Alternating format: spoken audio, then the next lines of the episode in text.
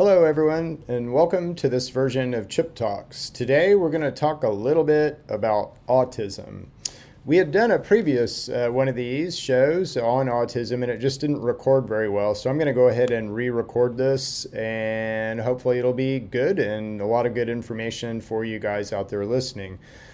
autism is something that we have chosen to specialize in as a new pharma as a company. So um, people weren't really understanding what we were doing. People weren't really understanding the power of what we could do at New Pharma and kind of what we were able to do with our patents.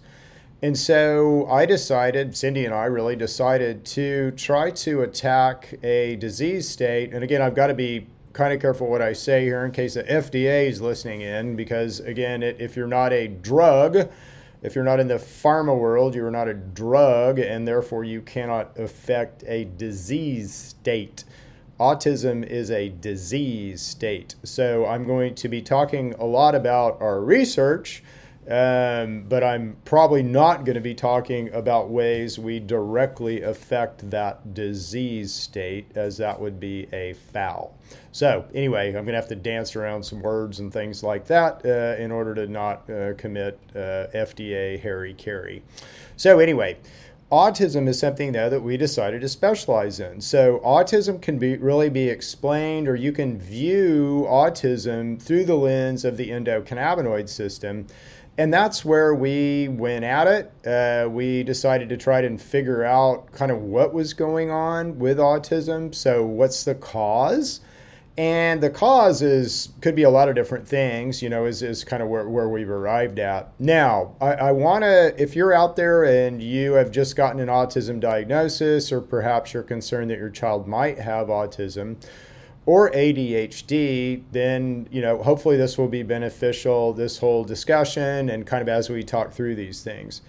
So the first thing to know really about autism, and again, if your child is younger, uh, some of the behaviors that'll show up are like head banging or you know self harm. Um, obviously, not making eye contact and not really engaging with you emotionally. So, A affected, they call it, which is kind of flat or emotionless uh, personality, you know, lack of eye contact. Um, sometimes outbursts, but again, those outbursts could relate, be related to other things. So, we see a lot of kiddos who have autism or who have been diagnosed with autism some of them have autism, uh, some of them don't. Some of them just have anxiety. So that's that's why I'm kind of telling you this is is anxiety, severe anxiety, like the meltdown type anxiety. I didn't get my ice cream, so I'm going to cause such a scene that you can never bring me in the grocery store again. Or we lost the basketball game, so I'm going to melt down.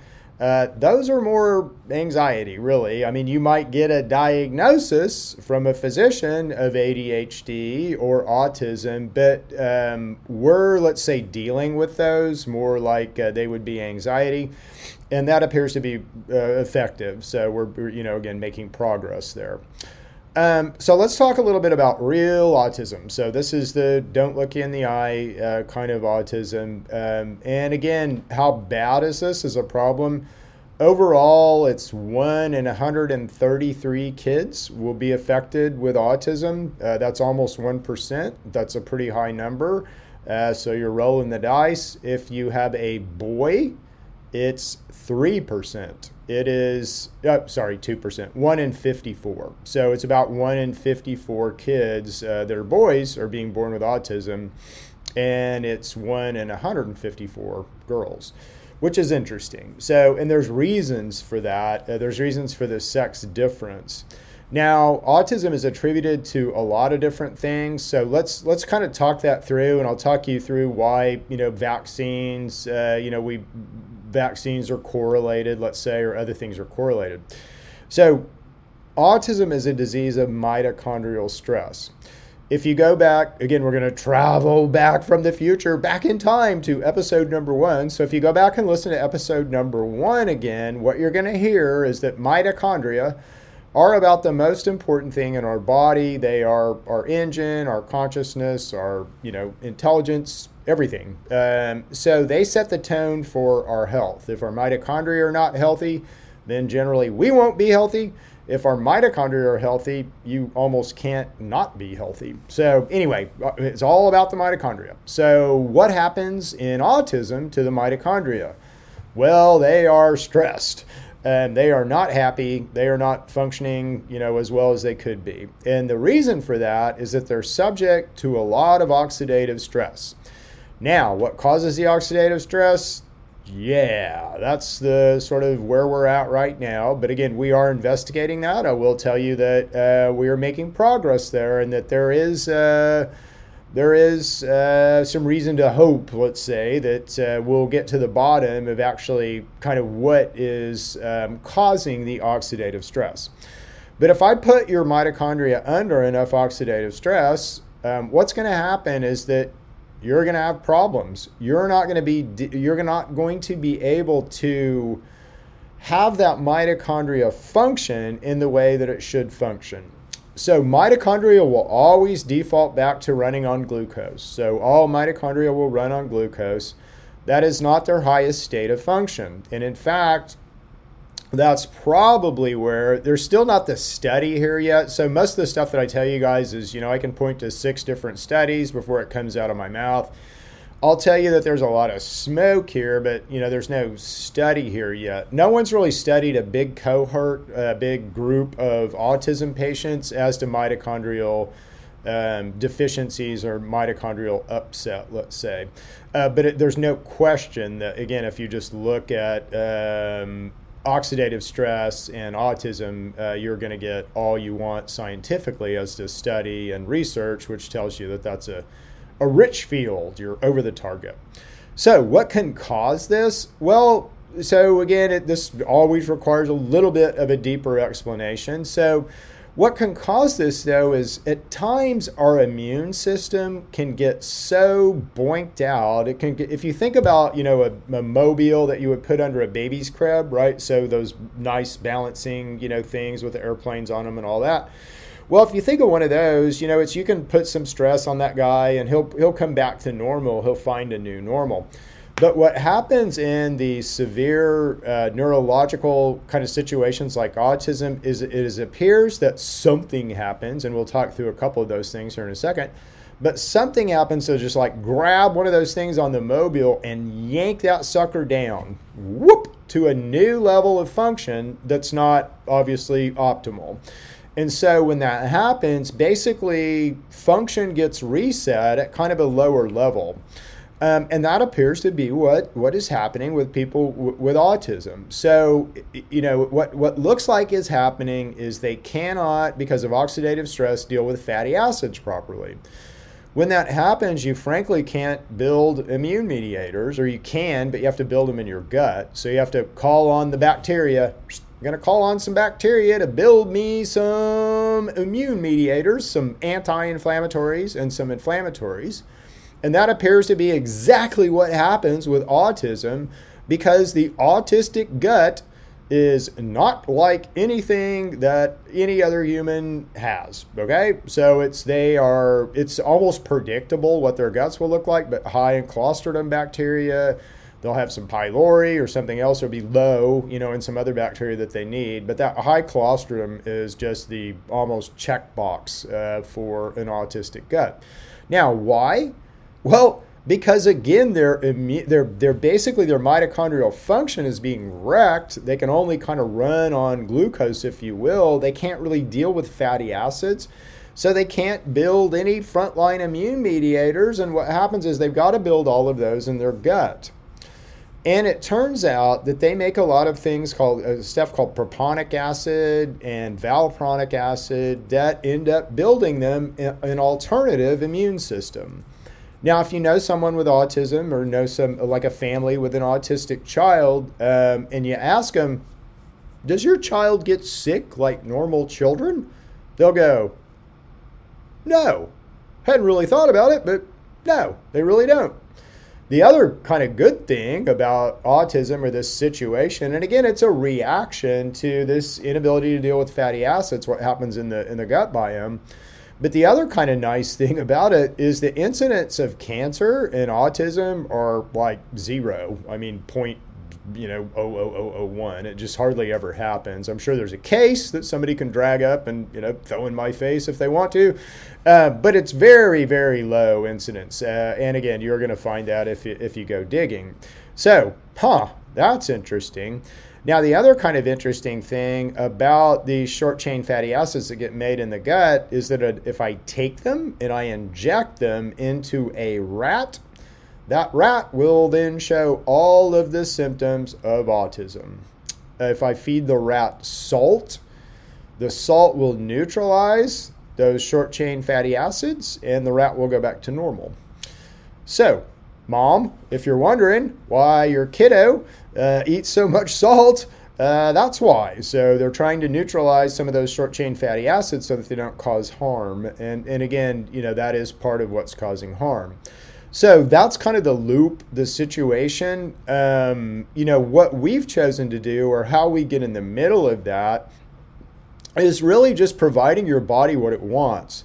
So, all we're trying to do is really look at human function, understand kind of what goes wrong in situations like autism, and then provide the proper stimulation to your body to be able to turn back on that machinery or, or you know, right that wrong, so to speak.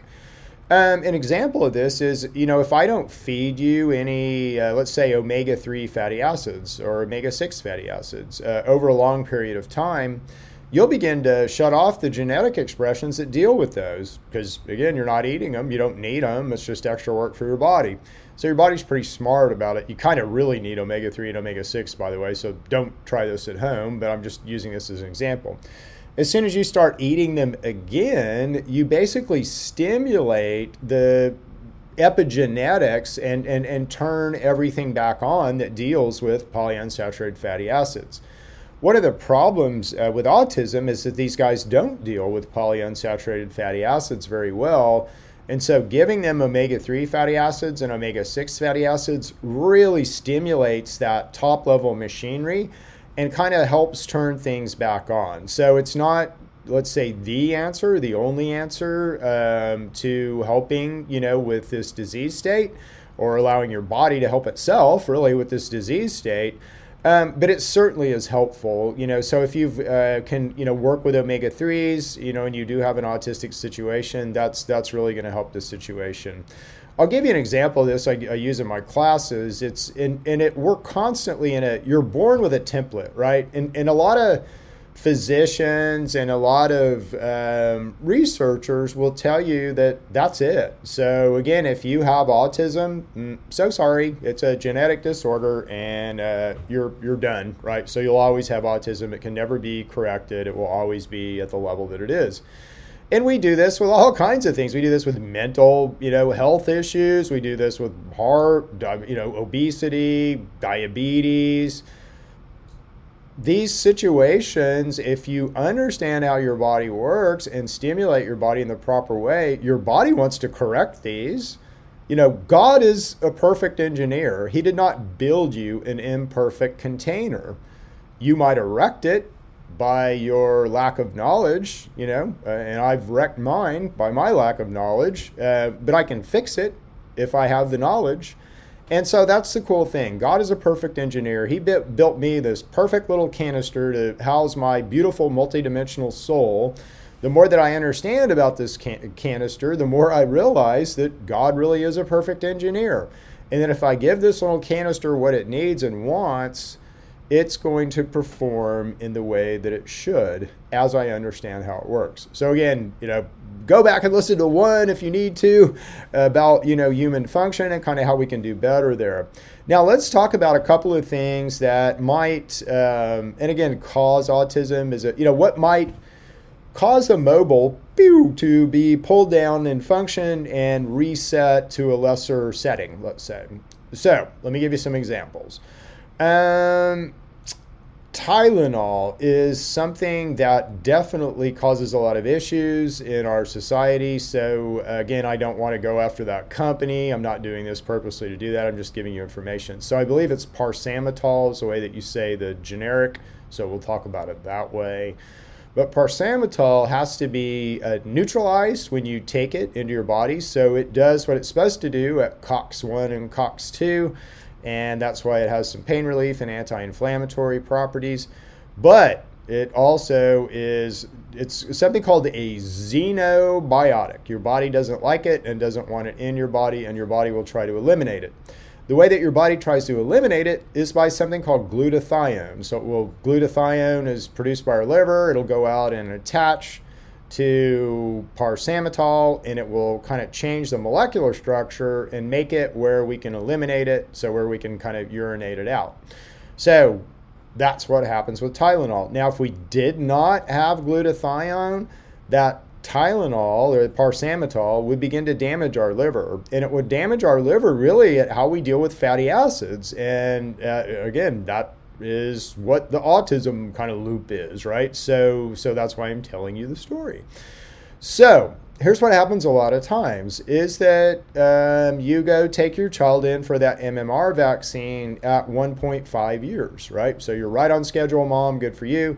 You go take the child in to get their shots. They get their MMR shots. Uh, you take the child home, and within a couple of hours, you're running 106 fever, something like that, 105 fever, really high fever. Um, and you freak out and you call the doc, and the doc says, Yeah, yeah, yeah, it's normal with the vaccine rotate Tylenol and Motrin, both of which have paracetamol in them. So when you do that, basically you've got a situation where your body is under extreme stress. You have a, you know, you've been injected with a virus that your body is trying to fight off and it's working very hard to do that. That's why you have fever. And then you just send in something that's going to basically suck up all your glutathione. So that's not a good situation. Um, that will certainly reset the mobile. Okay, so that absolutely will reset the mobile. The other thing that's looking like it will reset the mobile is if mom, and this is you know children that were are born you know born autistic, um, that's looking to be interestingly uh, probably high testosterone you know during female pregnancy. So there's a lot of things that, that you know could do that but that certainly is a risk. It absolutely is correlated so it's showing up as a risk so again, stay away from the Tylenol. Stay away from eh, you know as much of that as you can. That uh, particular thing would never be legal uh, now. So if you tried to, if I was a came up with the drug paracetamol and tried to take it up the FDA's uh, drug path, it would never pass safety. It's uh, it's just not safe, um, and a lot of us take it every day. You know, which is scary, and we give it to our kids, and again, that's even scarier. You might recall, if you're old enough, um, aspirin. So, you know, again, I'm not going to call it a brand, but aspirin uh, was linked to something called Reye's syndrome, and Reye's syndrome, you know, was uh, horrible, you know, for babies, and so we now have all these uh, warnings and things for aspirin due to Reye's syndrome. So I would imagine we'll have the similar, very similar things uh, with uh, type brands uh, in the future, just because it's so tightly correlated. And again, you can I can completely explain to you scientifically how that would happen and how your you know this immune mobile, so to speak, would be reset at a less than optimal level. Um, again, high fever. So any incident of high fever, a lot of kids have ear infections. You know, when they're little, it will run a high fever. Again, it you know, Motrin and Tylenol is what is suggested, and a lot of times that uh, will kind of do it do it too. So if you're listening and, you, and you've got a child that was not born with autism but developed autism, you might kind of go back and look at that. Antibiotics too have uh, somewhat been tied but generally there's an incident and, and i don't mean to point out an incident to um, you know make you feel bad i mean nobody understood this information so mom if it makes you feel bad at all no no no no no no no not your fault that we all you know you're doing what the doctor said probably um, you know if you're a doc out there and listening to this first of all stop doing that, stop recommending Tylenol and Motrin. Again, there's other things that you can do. If you don't know, call me. Uh, happy to talk to you about it, but stop doing that. Again, you are there's plenty of data out there. If you'll do a little research, a little digging on your own, you'll find the same things that I've found. Um, so stop, please. Um, you're literally uh, damaging children. Okay, so if you do have an autistic situation, what can you do at home? Oh, this first one is tough. So it's just, you know, it, fasting, I'm telling you, again, it, you're going to hear me talk about that in every single chip talks, but uh, and intermittent fasting is really what I'm talking about. When when I say fasting, I can tell people's eyes just get wide and they think, oh, he's going to starve me. Uh, no, that's not what we're talking about. But we're talking about really giving your body a period of uh, rest, I guess is the best way to say it, uh, after we eat a meal. Um, it's just obviously and blatantly apparent to me that we eat too much and too often. And when you do that, it's like you're dumping a bunch of construction materials on a construction site that always already has enough, right? So you just continue to dump wood and nails and everything, shingles at your house when you've already got them all. And, and guess what? Your construction site's going to get littered with crap and you're not going to be able to clean it up. It's going to have all that's going to cause all kinds of problems. Again, your energy in that state, you're not as efficient as you should be. So anyway, it's apparent to me that we're sort of we're killing ourselves really. We're we're by our behavior, we're putting ourselves in a state where we stay in our least functioning mode that we can have as a, as a human, our, our plant in the dark mode, okay? And autism is a disease of plant in the dark mode. So anything that we can do to get those little guys uh, out of the dark and into the light, we probably should do. Intermittent fasting is a way to do that. I know what I'm saying when I say that. I know the issues. I know the, you know, trying to modify eating. I know. I know, but it, but again, it, if you want to um, do the best thing that you can possibly do for your kiddo, um, intermittent fast. Now, uh, after you've thrown that one out, because that's super hard, and again, hopefully some of you guys can do that. You know, the second thing there would be to begin to look at the diet. So, bad bacteria like sugar, good bacteria like fiber. Um, the whole situation that I said that gets set up, you know, kind of uh, as a evolution, really, with these guys uh, to save them, to build them an immune system. The bacteria that they need run on fiber, not sugar. They're going to crave sugar again because that bacteria inside of them craves sugar, and they're going to have a different gut than you and I have. So they're going to have a lot more sugar cravings, carbohydrate cravings, weird, you know, cravings. Um, there's an app called Yuka, and it's I think it's Y U K U or it may be Y A K U. But anyway, I would suggest that you download that app and just mainly start scanning the stuff that they're eating and look for additives, right? So the additives are the stuff that I really want you to stay away from. So something like Doritos, sorry, but you know, has a ton of additives that are just going to exacerbate your problems.